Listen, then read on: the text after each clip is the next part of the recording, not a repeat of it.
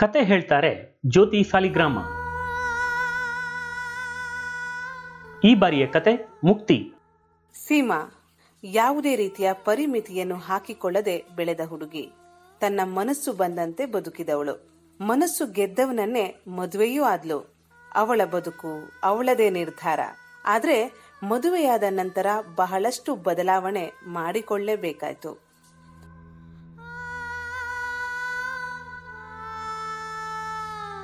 ಹೊಂದಾಣಿಕೆ ಮಾಡಿಕೊಂಡು ಹೋದ್ರಷ್ಟೇ ಜೀವನ ಅನ್ನೋದು ಅರ್ಥ ಆಯ್ತು. ಬದುಕಿನ ರೀತಿಯೇ ಬದಲಾಗಿ ಹೋಯ್ತು. ಮೊದಲಾದ್ರೆ ಮನಸ್ಸು ಇಚ್ಛೆ ತಿರುಗ್ತಾ ಇದ್ಲು ಶಾಪಿಂಗ್ ಟ್ರಾವೆಲಿಂಗ್ ಅಂತ ಬೇಕಾ ಬಿಟ್ಟಿ ದುಡ್ಡು ಖರ್ಚು ಮಾಡ್ತಾ ಇದ್ಲು. ಆದ್ರೆ ಈಗ ಹಾಗಲ್ಲ. ದುಡ್ಡು ಖರ್ಚು ಮಾಡಬೇಕಾದ್ರೆ ತುಂಬಾ ಯೋಚಿಸ್ತಾಳೆ. ಇದ್ದ ಒಳ್ಳೆಯ ಕೆಲಸ ಬಿಟ್ಟು ಮಗುವಿಗಾಗಿ ಮನೆಯಲ್ಲಿಯೇ ಕುಳಿತುಕೊಂಡಿದ್ದಾಳೆ. ಎಲ್ಲಾದ್ರೂ ಸುತ್ತುವ ಮನಸ್ಸಾದರೂ ಗಂಡನ ಸಮಯಕ್ಕಾಗಿ ಕಾಯಬೇಕು. ಸಿಗುವ ಒಂದು ಭಾನುವಾರ ತಿರುಗಾಟಕ್ಕೆ ಹೋಗ್ಲಿಕ್ಕೆ ಗಂಡಂಗೂ ಮೂಡ್ ಬರಬೇಕು. ತಿರುಗಾಟಕ್ಕೆಂದು ಹೋದರೆ ತಿನ್ನೋದು, ಕುಡಿಯೋದು ಅಂತ ಒಂದಷ್ಟು ಹಣ ಖರ್ಚಾಗೋದು ಖಂಡಿತ. ಇದೆಲ್ಲದರ ನಡುವೆ ಸೀಮಾನೇ ಬಹಳ ಮೂಡಿ ಹುಡುಗಿ. ಮನಸ್ಸು ಬಂದ್ರೆ ಮಾತು, ಇಲ್ಲವೆಂದ್ರೆ ಮೌನ ಗೌರಿ. ಬರು ಬರುತ್ತಾ ಮತ್ತಷ್ಟು ಮೌನಿ ಆಗ್ತಿದ್ದಾಳೆ. ಮೊದಲಿನಂತೆ ಹರಟುವಿಕೆ ಇಲ್ಲ, ನಗು ಇಲ್ಲ ಉತ್ಸಾಹವೂ ಇಲ್ಲ. ಇದಕ್ಕೆಲ್ಲ ಕಾರಣ ಅವಳಿಗೆ ತಿಳಿಯದ್ದೇನಲ್ಲ. ತಾನು ಪ್ರೀತಿಯಲ್ಲಿ ಭ್ರಮ ನಿರಸನಗೊಂಡದ್ದು ಬದುಕಿನ ಬಗ್ಗೆ ಕಂಡ ಕನಸುಗಳು ಸಾಧಿಸಬೇಕು ಅಂದುಕೊಂಡಿದ್ದು ಅದೆಷ್ಟೋ. ಪ್ರೀತಿಗಾಗಿ ಎಲ್ಲವನ್ನು ಬಿಟ್ಟು ಬಂದಳು. ತನ್ನ ಬದುಕು ಎಂದು ಬಾಳ ಬಂದವನ ಜೊತೆ ಬದುಕುವುದೇ ಕಷ್ಟವೆನಿಸುತ್ತಿದೆ. ಮುಂದೇನು ಮಾಡಬೇಕು ಅಂತಾನೆ ಗೊತ್ತಾಗ್ತಾ ಇಲ್ಲ.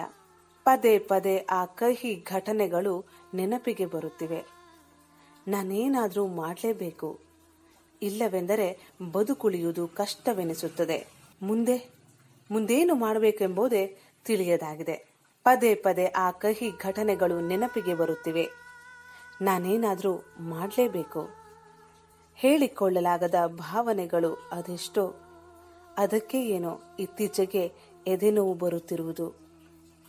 ಮೊದಲೆಲ್ಲ ಮನಸ್ಸಿಗೆ ಬಂದಿದ್ದನ್ನ ಆಡಿಯಾಗಿರುತ್ತಿತ್ತು.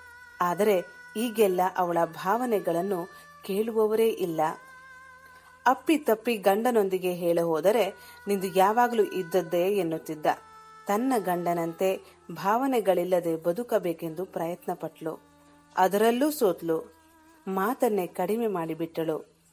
ಸುಮ್ಮನೆ ಕುಳಿತರೆ ತಲೆಕೆಟ್ಟು ಹೋಗುವುದೆಂದು ಪುಸ್ತಕದ ಸ್ನೇಹಕ್ಕೆ ಶರಣಾದ್ಲು.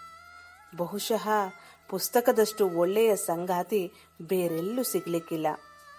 ನಾನು ಪುಸ್ತಕವನ್ನೇ ಮದುವೆ ಆಗಬಹುದಿತ್ತು ಅಂದುಕೊಳ್ತಾ ಇದ್ಲು. ಪುಸ್ತಕ ಮತ್ತು ಮೌನಗಳೆರಡೇ ಅವಳ ಸಂಗಾತಿಗಳಾದವು. ಸೀಮಾಳ ಮೌನ ಗಂಡನಿಗೆ ಸಹಿಸದಾಯ್ತು.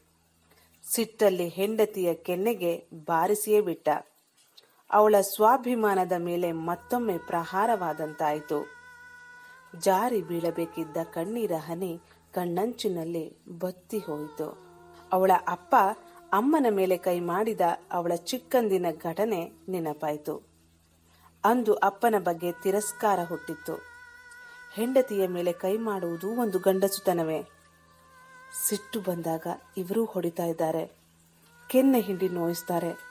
ವಿಚಿತ್ರವಾಗಿ ಹಿಂಸಿಸ್ತಾರೆ. ಇದೆಲ್ಲ ಸೀಮಾಳ ಮನಸ್ಸಿಗೆ ಬರ ಎಳೆದು ಬಿಟ್ಟಿದೆ. ತಾನೇಕೆ ಈ ಅಪಮಾನವನ್ನು ಪದೇ ಪದೇ ಸಹಿಸಿಕೊಳ್ಳುತ್ತಿದ್ದೇನೆ? ಅವಳಿಗೆ ಅರ್ಥವಾಗ್ತಾ ಇಲ್ಲ. ನನ್ನಂತ ಸ್ವತಂತ್ರ ಮನಸ್ಸಿನ ಹುಡುಗಿ ಇಂತಹ ಸನ್ನಿವೇಶದಲ್ಲಿ ಸಿಲುಕಿಕೊಂಡಿರುವುದು ವಿಚಿತ್ರವೇ ಸರಿ. ಏನು ಮಾಡುವುದೆಂದು ತಿಳಿಯದೆ ಸೀಮಾ ಒದ್ದಾಡುತ್ತಿದ್ದಳು.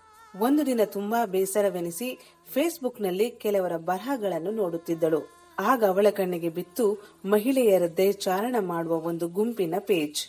ಅದನ್ನು ಫಾಲೋ ಮಾಡಲು ಶುರು ಮಾಡಿದಳು. ಬರುವ ತಿಂಗಳು ಹಿಮಾಲಯಕ್ಕೆ ಟ್ರೆಕ್ಕಿಂಗ್ ಇರುವುದು ತಿಳಿದು ರೋಮಾಂಚನಗೊಂಡಳು. ಗಂಡನನ್ನು ಒಪ್ಪಿಸಿ ಹೊರಡುವುದು ಆಗುವ ಮಾತೇ ಅಲ್ಲ. ನಾನೇ ಏನಾದರೂ ಮಾಡಬೇಕು ಎಂದುಕೊಂಡಳು.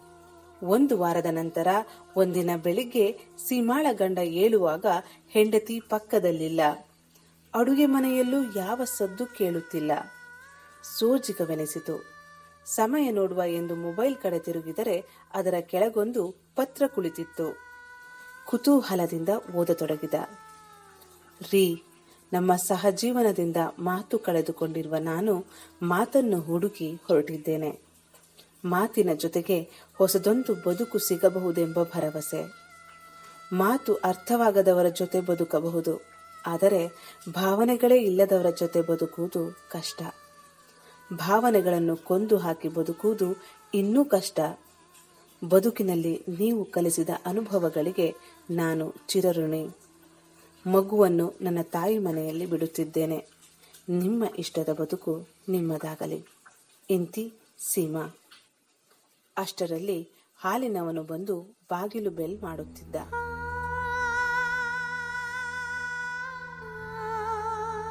ಮುಕ್ತಿ ಕತೆ ಕೇಳಿದ್ರಲ್ಲ? ಕತೆ ಹೇಳಿದವರು ಜ್ಯೋತಿ ಸಾಲಿಗ್ರಾಮ. ಸಿರಿದನೆ ಇದು ಮಾತು ಬಲ್ಲವರಿಗೆ ಮಾತು ಉಳ್ಳವರಿಗೆ.